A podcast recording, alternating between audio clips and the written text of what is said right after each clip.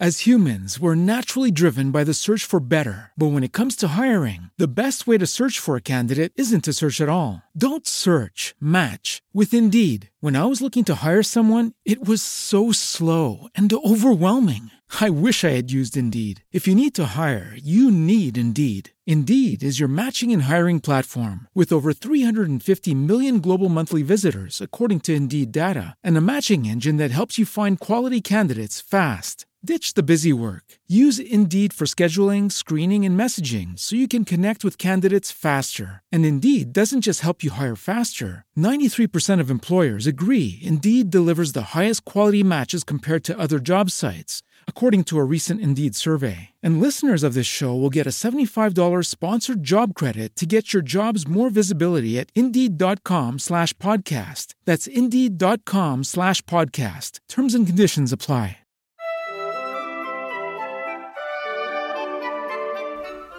L'universo di Tolkien di Paolo Nardi. Curiosità e approfondimenti sul mondo narrativo del creatore del Signore degli Anelli. Recentemente sono stato ospite di un programma di Radio Maria, La dottrina sociale della Chiesa oggi, intitolata Consigli di lettura tra dottrina sociale della Chiesa e fantasy. L'ha condotta Fabio Trevisan che mi ha intervistato facendomi qualche domanda a proposito del mio ultimo libro Leggiamo insieme l'Hobbit. Si è trattato di un bel evento, un bel appuntamento, durante il quale si è ragionato dell'Hobbit e della sua natura di classico per l'infanzia e non solo, un classico per i nostri tempi. Devo ringraziare Fabio Trevisan che mi ha invitato, ha letto il mio libro e mi ha fatto anche delle belle domande stato possibile dunque anche sviscerare il libro e sviscerare alcuni temi dell'opera tolkieniana. Di seguito potete sentire l'intervista integrale e con l'invito ad ascoltarla veramente ad abbandonare i pregiudizi o i paraocchi che si possono avere per eh, le nostre idee su Radio Maria e sulle sue posizioni o sulla sua politica editoriale.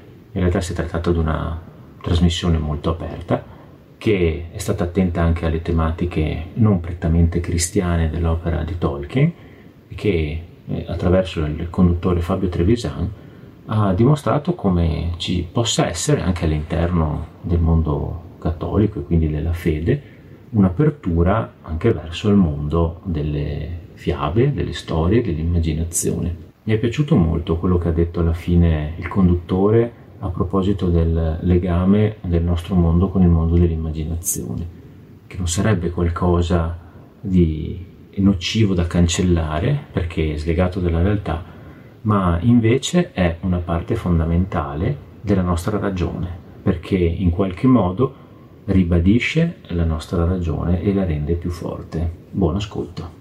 Adesso presentiamo il nostro secondo gradito ospite Paolo Nardi, che saluto, buonasera. Buonasera a tutti. Ecco, detto scrittore, esperto di Tolkien, eh, da poco è uscito questo libro Leggiamo insieme il Hobbit dedicato proprio a Tolkien, in precedenza avevo scritto un libro eh, simile dedicato proprio all'opera più famosa di Tolkien, Il Signore degli Anelli. Ecco, vorrei innanzitutto mh, mm, che, così, che cos'è innanzitutto questo libro di Tolkien, Lo Hobbit, da presentarlo un po' per chi magari non lo conoscesse. Beh, eh, allora, il romanzo Lo Hobbit è uno dei più famosi libri per l'infanzia scritti nel Novecento, che anticipa Il Signore degli Anelli, tanto che non molti sanno che Il Signore degli Anelli è nato proprio come continuazione dell'Hobbit, tale è stato il successo che ha raggiunto questo romanzo. È un romanzo che, mh, mm, certo, è, si indirizza fondamentalmente all'infanzia, ai bambini, che però presenta degli elementi mh, veramente adulti eh, che si sono indirizzati anche ai, ai lettori mh, che ormai hanno abbandonato l'infanzia da, da, molto tempo, tanto che il famoso C.S. Lewis, l'autore delle cronache di Narnia eh, e delle lettere di Berlic, disse che eh, anche a una lettura, la dodicesima lettura in età adulta, il romanzo L'Hobbit avrebbe presentato nuovi spunti di riflessione e di lettura e io di questo sono perfettamente d'accordo. L'Hobbit è un, romanzo che racconta fondamentalmente la storia di un viaggio e infatti questo lo dice anche il suo sottotitolo originale che è There and Back Again, vuol dire andata e ritorno, perché è effettivamente un percorso di andata e uno di ritorno, che è anche il percorso dell'eroe, perché l'eroe è colui che compie un viaggio di andata, ma che fa anche ritorno a casa sua e porta qualcosa in grado di salvare il mondo. E questo qualcuno che fa questo viaggio per salvare il mondo è un piccolo hobbit, quello del titolo, Bilbo Buggins, che è un esserino alto neanche un metro, che vive in un angolo di, della terra di mezzo, in questo mondo ideato da Tolkien, che è molto periferico rispetto al resto del mondo. E, e lui parte all'avventura insieme a una compagnia di nani eh, per recuperare niente meno che un tesoro dalle grinfie di un drago e eh, insieme a uno stregone, Gandalf, vivrà tutta una serie di avventure che sono tratte dal mondo delle, delle favole, delle leggende nordiche, conterrà una serie di, di, personaggi anche tratti da questo mondo, da questo immaginario, lupi mannari, troll, orchi, elfi e, e i nani che vengono tutti dal patrimonio germanico delle letterature, nordiche. E infine un drago, drago sputafuoco che sta sopra questo tesoro e che non vuole lasciare neanche una moneta. Alla fine di questo viaggio, questo piccolo essere, l'Hobbit, tornerà a casa in possesso di una nuova consapevolezza e attraverso questo viaggio crescerà come persona. Da uno stato iniziale eh, molto, mh, mm, come dire, povero per arrivare invece a un finale in cui sarà molto arricchito e anche lui sarà molto cresciuto e, e avrà imparato anche un certo grado di eroismo e avrà anche imparato a mediare tra le due parti della per sua personalità, quella più legata alla casa che non lo farebbe uscire di casa e, e quella invece più avventurosa che lo porta a avere a che fare con il mondo ma che poi lo porta anche a guardarsi indietro perché la cosa importante è che quando si va all'avventura bisogna anche saper guardare indietro per vedere che cosa si è lasciato. E devo dire che è una, una lettura che poi alla fine si trasforma in qualcos'altro perché senza fare spoiler come si dice oggi il finale dell'Hobbit è quanto di meno infantile esista. L'Hobbit finisce con una battaglia campale di carneficina, la battaglia dei cinque eserciti, che vede la morte addirittura di tre dei personaggi principali. E questa è una cosa che in un romanzo per bambini non si è mai vista, tanto che un bambino ci rimane anche male perché si è affezionato a questi personaggi. Però attraverso tutte ecco, queste vicende eh, Tolkien riesce anche a dirci qualcosa a noi del ventunesimo secolo. Ecco questo Hobbit, quindi Bilbo, su cui è centrata fin dall'inizio no? l'attenzione, perché inizia proprio nel descrivere Bilbo in questo buco no? che vive come vive, che fuma questa pipa, fa queste volute di fumo circolari, in pantofole, quasi sembra rappresentare un po' la borghesia inglese della sua epoca, un pochino l'agiatezza, la tranquillità, ecco che però viene scosso, e questo è interessante, si, si, si dice anche nel suo libro, viene scosso dal canto dei nani, attorno al focolare iniziano a cantare, è anche ben visibile nel film di Peter Jackson, no? questo tratto con quella bella musica e lui si scuota. Ecco, cosa rappresenta questo risveglio attraverso il canto che lui sente, che lo fanno un po' condurre a quella vocazione che c'era un po' sua, nel suo sangue, se vogliamo. Ecco. Beh, il, il, canto dei nani eh, è un perfetto esempio del legame tra quello che Tolkien chiamava il mondo primario e il mondo secondario. Il mondo primario, per farla molto facile, è il mondo in cui viviamo noi, anche Bilbo vive nel mondo in cui viviamo noi. Bilbo, come è stato detto, è un perfetto borghese di quell'epoca. Fuma la pipa, si accende la pipa coi fiammiferi, ritira la posta la mattina, tutte cose che si aggirano alla metà dell'Ottocento, non certo al Medioevo come si pensa comunemente quando si parla di Tolkien. E, questo piccolo essere che mh, sta a casa e il cui unico orizzonte di vita è arrivare alla sera per mangiare, e quindi pensa solo a mangiare e a non fare niente, viene risvegliato da questo canto che lo fa entrare in un altro mondo, il mondo della fantasia, il mondo della subcreazione, come lo chiamava Tolkien, il mondo delle storie, dell'immaginazione, che è legatissimo al mondo primario, perché il mondo primario e il mondo secondario sono interlacciati, non è possibile una separazione. E questa è una grande eh, lezione che Tolkien ci dà, perché non, non, siamo, non dobbiamo pensare che il mondo delle fiabe, delle storie, dei racconti sia un qualcosa di stupido, sciocco, che non ha a che fare con la nostra esistenza. Anzi, Tolkien dice che il mondo del, dei racconti, delle storie, questo mondo che viene evocato dai nani con la loro canzone del loro tesoro e dell'arrivo del drago, riesce a farci piombare in un'altra realtà, ci fa presente che il mondo è molto più vasto, che sopra di noi c'è il cielo, che siamo inseriti all'interno di un mondo molto più profondo e ha il potere di spingerci fuori di casa che altrimenti senza queste storie noi staremo chiusi in casa senza fare assolutamente nulla come Bilbo. L'inizio del romanzo è assolutamente paradigmatico in questo senso.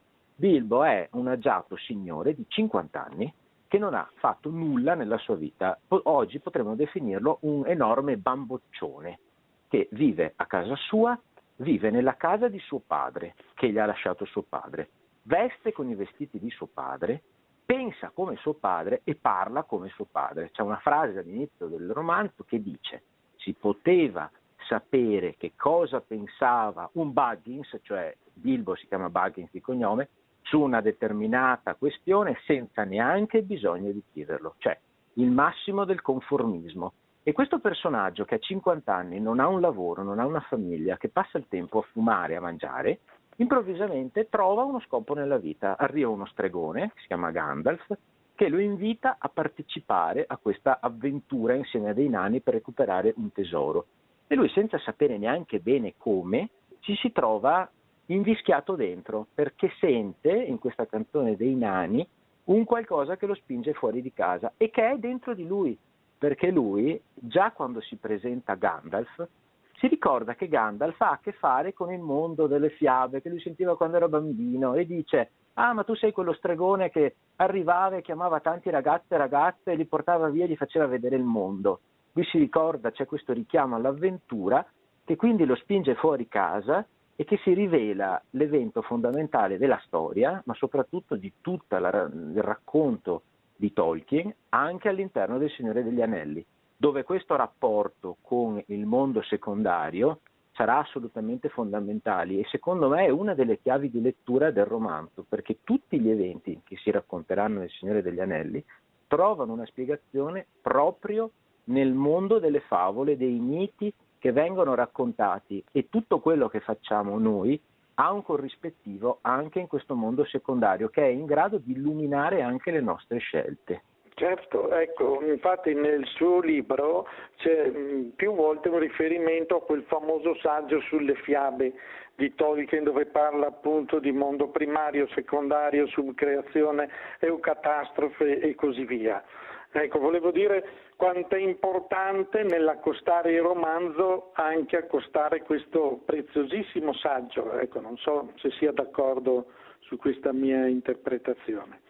Beh certo, poi il saggio sulle fiabe eh, che poi si deve unire alle lettere di Tolkien che fanno parte della riflessione eh, filologica, eh, filosofica, antropologica e narratologica di tutta l'opera di Tolkien, che era uno che tutte le parole che scriveva le pesava, spiega mh, mm, molto bene questo rapporto tra mondo primario e mondo secondario, proprio a proposito di questo tema della fuga dalla realtà.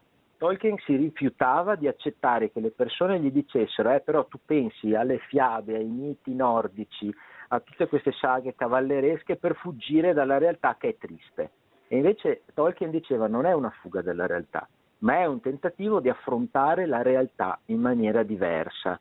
E, e, ed è e, poi il suo lascito che viene dato anche a noi eh, che eh, attraverso questo metodo anche mitico, favolistico, attento all'immaginazione, possiamo accostarci ai problemi del nostro tempo in maniera molto seria, perché Tolkien affronta i problemi della vita in maniera molto seria, c'è tutta una riflessione di Tolkien anche sulla, sul concetto di morte, di mortalità, di rapporto col divino, che viene sempre affrontato in questo modo mitico, ma comunque ben, ben presente. Un'altra cosa molto importante all'interno del saggio sulle fiabe è, è appunto questo tema dell'eucatastrofe, che è il ribaltamento gioioso che la grazia e la provvidenza in qualche modo mette in campo e, e che è il premio di chi di fatto si è, si è fidato ed è, ed è andato all'avventura.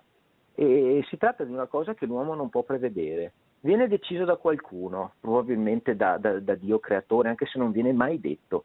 E mh, mm, in questo saggio eh, Tolkien compie un paragone eh, e un, assolutamente eh, limpido tra le storie e il Vangelo, perché il Vangelo è la storia per eccellenza e la storia per Tolkien è qualcosa che è accaduto e a maggior ragione il Vangelo, che non è solo una storia ma è un fatto, illumina è l'eucatastrofe per eccellenza, una cosa che rappresenta un fallimento umano, in realtà prevede invece il ribaltamento gioioso, la risurrezione. E quindi alla luce di questo tutte le storie sono vere perché trovano proprio una loro verità in questo fatto che è narrato nei Vangeli. Benissimo. Ecco, un'altra domanda sulla figura di Gollum, no? che è la figura di questo hobbit eh, pervertito proprio dal possesso dell'anello. Che cosa può rappresentare la figura di Gollum anche adesso? Mm, che cosa ha rappresentato per Tolkien come anche la stessa simbologia dell'anello? Beh, eh, innanzitutto bisogna dire che nella prima edizione dell'Hobbit il personaggio dell'anello era un po' diverso, perché mh, quello che leggiamo oggi è frutto di una rielaborazione successiva di Tolkien che ha voluto armonizzare la narrazione dell'Hobbit con quello che aveva scritto nel Signore degli Anelli. Però Gollum è comunque un personaggio che è presente all'interno di entrambi i romanzi e lo vediamo nell'Hobbit in una famosissima scena la famosissima scena degli indovinelli, lo, lo scontro di indovinelli tra Bilbo e Gollum, in cui i due nelle caverne dei Goblin si promettono, uno uh, di, di, dimostrargli la strada eh, e l'altro accetta di venire mangiato in caso di, di sconfitta. E in questa eh, vicenda noi vediamo che Gollum è un personaggio eh, che è cardine nella, nella, nella, narrazione tolkieniana, perché è un personaggio che è stato corrotto da secoli di possesso di questo anello. Poi scopriremo che cos'è questo anello all'interno del Signore degli Anelli. Hello, it is Ryan, and we could all use an extra bright spot in our day, couldn't we? Just to make up for things like sitting in traffic, doing the dishes, counting your steps, you know, all the mundane stuff. That is why I'm such a big fan of Chumba Casino. Chumba Casino has all your favorite social casino style games that you can play for free anytime, anywhere with daily bonuses. That should brighten your day a little. Actually, a lot. So sign up now at chumbacasino.com. That's ChumbaCasino.com. No purchase necessary. VGW. Void were prohibited by law. See terms and conditions. 18 plus. With Lucky Land slots, you can get lucky just about anywhere. Dearly beloved, we are gathered here today to... Has anyone seen the bride and groom? Sorry, sorry, we're here. We were getting lucky in the limo and we lost track of time. No, Lucky Land Casino. With cash prizes that add up quicker than a guest registry. In that case, I pronounce you lucky. Play for free at LuckyLandSlots.com. Daily bonuses are waiting. No purchase necessary. Void were prohibited by law. 18 plus. Terms and conditions apply. See website for details.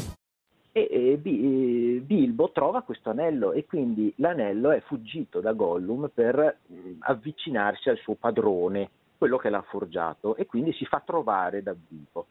E Gollum impazzisce letteralmente perché eh, ha vissuto per secoli in possesso di questo anello e ne è stato corrotto e cambiato sia moralmente sia fisicamente. E quindi è diventato uno, uno spettro d'uomo, cioè, anche lui è un hobbit, si scopre poi nel Signore degli Anelli, però è irriconoscibile. E questo ha fatto parlare a uh, uh, Tom Shippey, uno dei più grandi esegeti dell'opera tolkieniana, di Gollum come un vero e proprio tossicodipendente, cioè l'anello in, in tutti i sensi provoca una dipendenza sia morale ma sia fisica. Quindi Gollum non può fare a meno dell'anello, deve usarlo e per questo si sfascia anche nel fisico. E quindi c'è un, un, rapporto di dipendenza che poi nel suo caso porta anche a uno sdoppiamento di personalità. Lo vedremo eh, sia all'interno dell'Hobbit sia all'interno del Signore degli Anelli. Gollum parla continuamente con se stesso, ha due parti della sua personalità, una che è Smigol, cioè il, suo nome originale, che è rimasto in qualche modo un barlume all'interno della sua coscienza. E dall'altra parte c'è Gollum che lui chiama tesoro, perché lui parla col tesoro ed è la parte che è emersa e questo l'ha fatto anche eh, analizzare dal punto di vista psicanalitico o psichiatrico. Quello che è comunque importante vedere è che Gollum ha un ruolo fondamentale nella narrazione, perché Bilbo, quando se lo trova alla sua mercé, si è messo l'anello, l'anello magico che gli dà l'invisibilità, potrebbe uccidere Gollum, ma non lo fa perché gli fa pena. C'è questo tema della pietà che passa attraverso il personaggio di Gollum e questo fatto della pietà, questo, fa- questo episodio è fondamentale perché permette tutto il resto, permette anche tutto il Signore degli Anelli. Se Bilbo avesse ucciso Gollum, si sarebbe corrotto lui stesso e non sarebbe stato possibile tutto quello che viene dopo. E questo lo vedremo anche all'interno del Signore degli Anelli, dove Frodo all'inizio si rammarica che Bilbo non abbia ucciso Fro- eh, Gollum e lo stregone Gandalf gli dice di non affrettarsi nei giudizi, intanto perché non spetta a lui elargire morte e distruzione ad altri, ma poi perché gli fa la profezia, tu parli così perché non l'hai visto. Quando lo vedrai cambierai anche tu idea e succederà proprio questo, perché anche Frodo quando vedrà Gollum come è preso, capirà che cosa ha portato e entrerà in profonda empatia con lui e quindi avrà sempre un occhio di riguardo perché sa qual è il suo dramma. Ecco, un'altra, se vogliamo così, suggestione rappresentata dal drago Smaug, no? Che anche quello vive eh, coprendo proprio il suo tesoro e vive anche lui, se vogliamo, in se stesso, ecco, senza, con la, l'unica preoccupazione di non perdere il possesso, il denaro, ecco, il simbolo, se vogliamo, anche del potere. Ecco. Il drago Smaug è forse il mio personaggio preferito fin da quando ero bambino è una creazione assolutamente formidabile da parte di Tolkien e, e che eh, rappresenta un enorme drago alato, sputafuoco, che vive sopra un tesoro. Cioè, I draghi in Tolkien sono dei parassiti sociali che non fanno niente, si limitano a rubare un tesoro e poi lo custodiscono, ci stanno sopra, dormono sopra e non accettano eh, minimamente che una persona possa rubare anche solo una moneta di questo tesoro. Ci sono anche dei, dei rimandi letterari molto forti nella, nella, figura di Smaug, che è stato creato sulla base dei due più famosi draghi della letteratura medievale. Uno è il drago del Beowulf, un poema del VII secolo anglosassone che Tolkien amava e insegnava come professore di letteratura anglosassone, e l'altro drago è il drago Fafnir della storia di Sigfrido, quello famoso dell'anello del Nibelungo di Richard Wagner. Tolkien ha preso questi due modelli e ha creato il personaggio di Smaug, che è un drago parlante ed è un drago che è anche molto raffinato, ma che è un drago e quindi è profondamente cattivo. Nel caso di Tolkien non bisogna pensare che il drago sia il drago amico dei bambini, il drago da cameretta, come molte volte troviamo nei film o nelle storie. Il drago Smaug è un'incarnazione assolutamente malvagia. La sua malizia si vede nel fatto che con il suo sguardo porta il suo interlocutore a scoprirsi, a rivelare i suoi punti deboli, ma soprattutto porta a dubitare della, della realtà eh, il suo interlocutore, perché il drago in Tolkien dice delle mezze verità e anche nel dialogo famosissimo con Bilbo non è che dica delle menzogne, dice tutte le verità che fanno il suo gioco e portano Bilbo a dubitare dei nani e di tutta la missione. E eh, in questo poi, sempre per citare Tom Shippey, il grande esegeta tolkieniano, è stato analizzato che il drago Smaug parla come un aristocratico inglese del XX secolo. E questo si vede chiaramente nel suo modo di parlare, nel suo, nel suo frasario. E in fondo questo personaggio che vive sull'oro senza fare niente rappresenta perfettamente un aristocratico che è profondamente seccato, che un membro della borghesia, della middle class, come può essere Bilbo, gli si presenti davanti per rubargli anche una sola moneta del tesoro. E quindi si vede chiaramente che in Tolkien, anche attraverso la lingua, come in questo caso la lingua di un drago, ci sia la coscienza di Tolkien, che era un grande filologo e linguista, di, eh, di mettere in bocca ai personaggi sia i contrasti sociali e sia una incredibile attenzione ai loro moduli espressivi, perché in Tolkien sempre il modo di parlare dei personaggi rappresenta anche la loro etica e il loro modo di pensare. Oltretutto il drago Smaug quando vuole parla anche come un, una specie di re dell'Antico Testamento della Bibbia ed è assolutamente cattivo e rivendica a sé tutto il potere di cui ha, è possibile immaginare.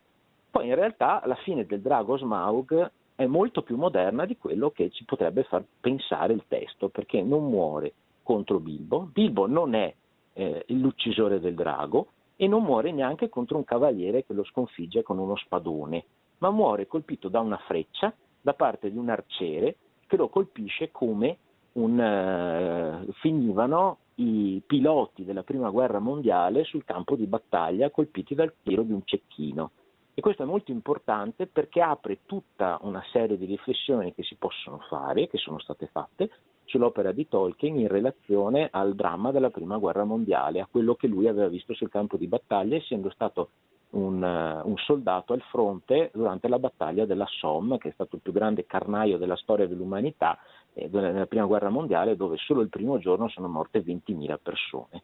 Ecco, ultima proprio battuta, eh, qui mi riferisco alle ultime pagine del suo libro, dove leggo un richiamo alla presenza della provvidenza, forza che non viene mai chiamata così, in ogni accadimento della storia. Ecco, c'è un richiamo quindi alla provvidenza nell'opera di Tolkien, anche se abbiamo visto, tranne che nei saggi, nei romanzi, non viene mai citata testualmente.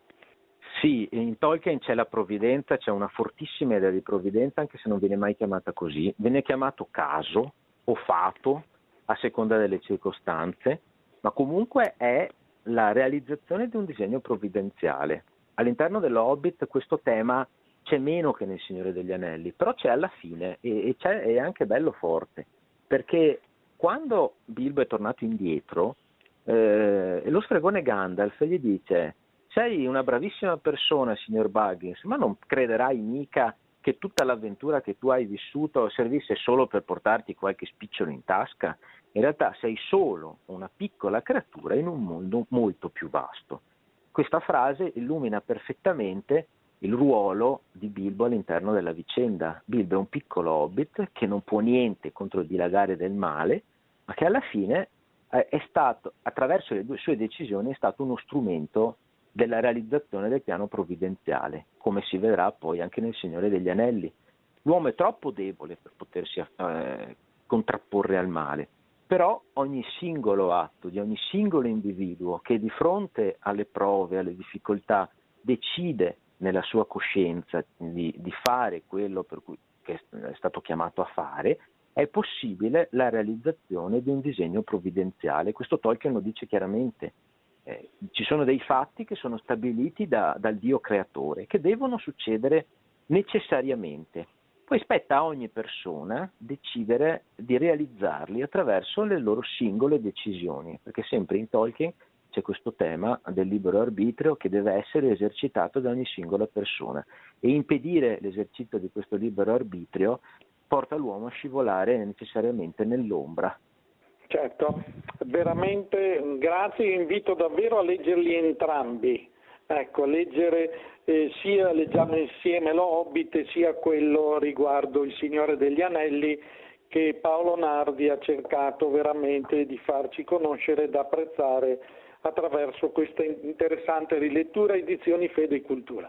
Allora in attesa vediamo se riusciamo a recuperare qualche telefonata, farei un'ulteriore domanda anche a Paolo Nardi. Ecco, abbiamo citato i nani, ecco, non, abbiamo, non, ci siamo soffermati sulla figura del, del cosiddetto re della montagna, no? che è Thorin, Thorin scudo di quercia. Ecco, se può accennare un pochino a questa figura eh, che, ha diciamo anche una fine, ecco, abbiamo citato appunto eh, la battaglia dei cinque eserciti, ecco, questa figura di Thorin, questo capo dei nani. I nani sono dei personaggi piuttosto ambigui e oscuri nell'Hobbit. All'inizio si presentano molto simili a quelli che immaginiamo pensando a Biancaneve e i Sette Nani.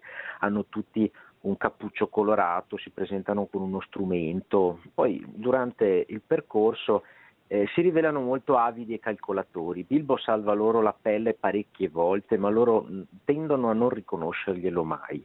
Il loro capo, che è Thorin Scudo di Quercia, che è anche un, un, cer- un, personaggio di un certo eroismo e anche di un certo rispetto dal momento che ha combattuto gli orchi in passato e, ed è assolutamente il leader di questo, questo popolo, eh, ha il problema che quando arriva eh, sul, al tesoro e arriva al suo regno, lui è appunto, come si è ricordato, il re sotto la montagna un titolo che gli deriva in via paterna come eredità, ecco, come, lignaggio.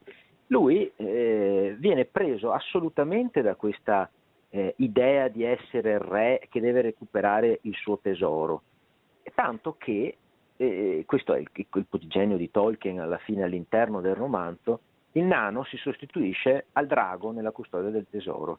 E che eh, sia stato fatto fuori il drago non è l'indice che alla fine le cose vanno meglio, anzi eh, eh, Thorin eh, è peggio del drago perché riesce a rinnegare tutti i suoi valori e i principi che poi l'hanno messo anche eh, in marcia, in viaggio, all'avventura per recuperare il suo regno, eh, poi essendo sordo del tutto ai bisogni degli altri e, ed è assolutamente disposto a scatenare una guerra pur di non dare un centesimo agli altri, esattamente come fa il drago.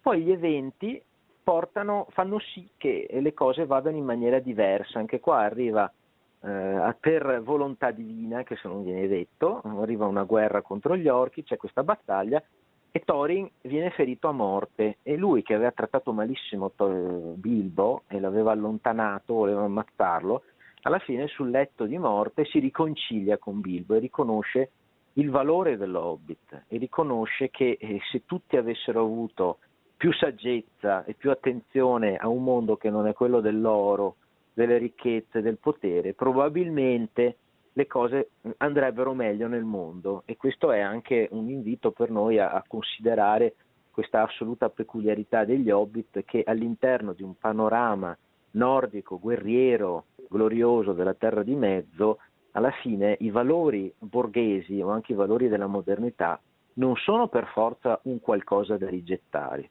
ma eh, servono anche loro per farci ragionare su, sul nostro modo di affrontare eh, la, la, vita e, e comunque si, tutto si chiude con un perdono in punto di morte, che riesce anche a legare in questo particolare momento eh, le grandi due passioni della, della, narrativa tolkieniana, quelle che muovevano Tolkien. Una era la fede cristiana e l'altro l'eroismo nordico. Non è possibile, secondo me, leggere Tolkien eh, dimenticando che sono legate queste due, queste due anime. E, e, non si può leggere Tolkien solo in maniera cristiana e non è possibile leggere Tolkien solo in maniera pagana, perché in questo punto, nel, eh, nella nella pace fatta tra il morente Thorin e Bilbo è possibile vedere la grazia e quindi il perdono cristiano, ma anche il riconoscimento di una società guerriera e pagana come quella della Terra di Mezzo, che era l'oggetto certo. poi di studio di Tolkien di una vita che lo portava anche a scrivere della saggistica sull'argomento. Certo, un po' anche richiama la figura di Boromir, no? in punto di morte, ecco questo pentimento con Aragorn un pochino richiama la figura di Tori, quella di sì, Boromir. Perché sempre, sì, perché in Tolkien c'è sempre comunque la possibilità di redenzione. Non è un autore manicheo che dice tu sei buono, tu sei cattivo e quindi tu hai sbagliato e adesso muori e soffri. No, anche Boromir, che è un personaggio molto complesso, che eh, milita dalla parte dei cosiddetti buoni, ma poi è il primo a cedere al fascino dell'anello all'interno del Signore degli Anelli, è quello che disgrega la compagnia dell'anello, mani, vuole mettere le mani sull'anello e per questo fa fuggire Frodo. Alla fine però, dopo aver fatto la cosa sbagliata, rientra in se stesso e fa la cosa giusta perché dà la vita per salvare gli altri due hobbit che vengono invece attaccati dagli orchi e quindi si redime, fa una bella morte, viene detto.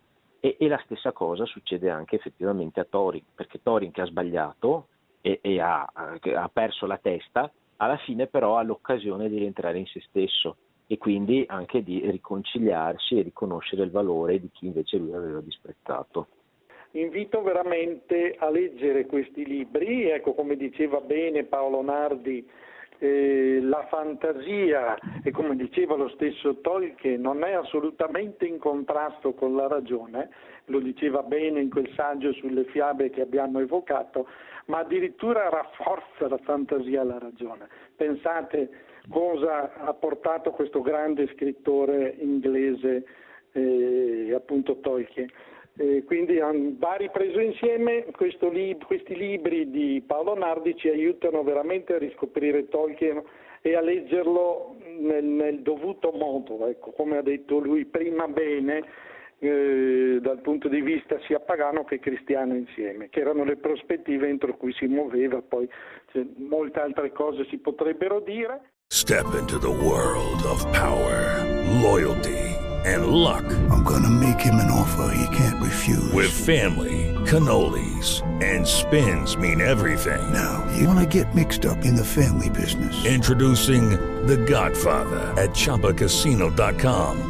Test your luck in the shadowy world of the Godfather slot. Someday, I will call upon you to do a service for me. Play the Godfather, now at Chumpacasino.com. Welcome to the family. VGW Group, no purchase necessary. Void where prohibited by law. See terms and conditions 18 plus.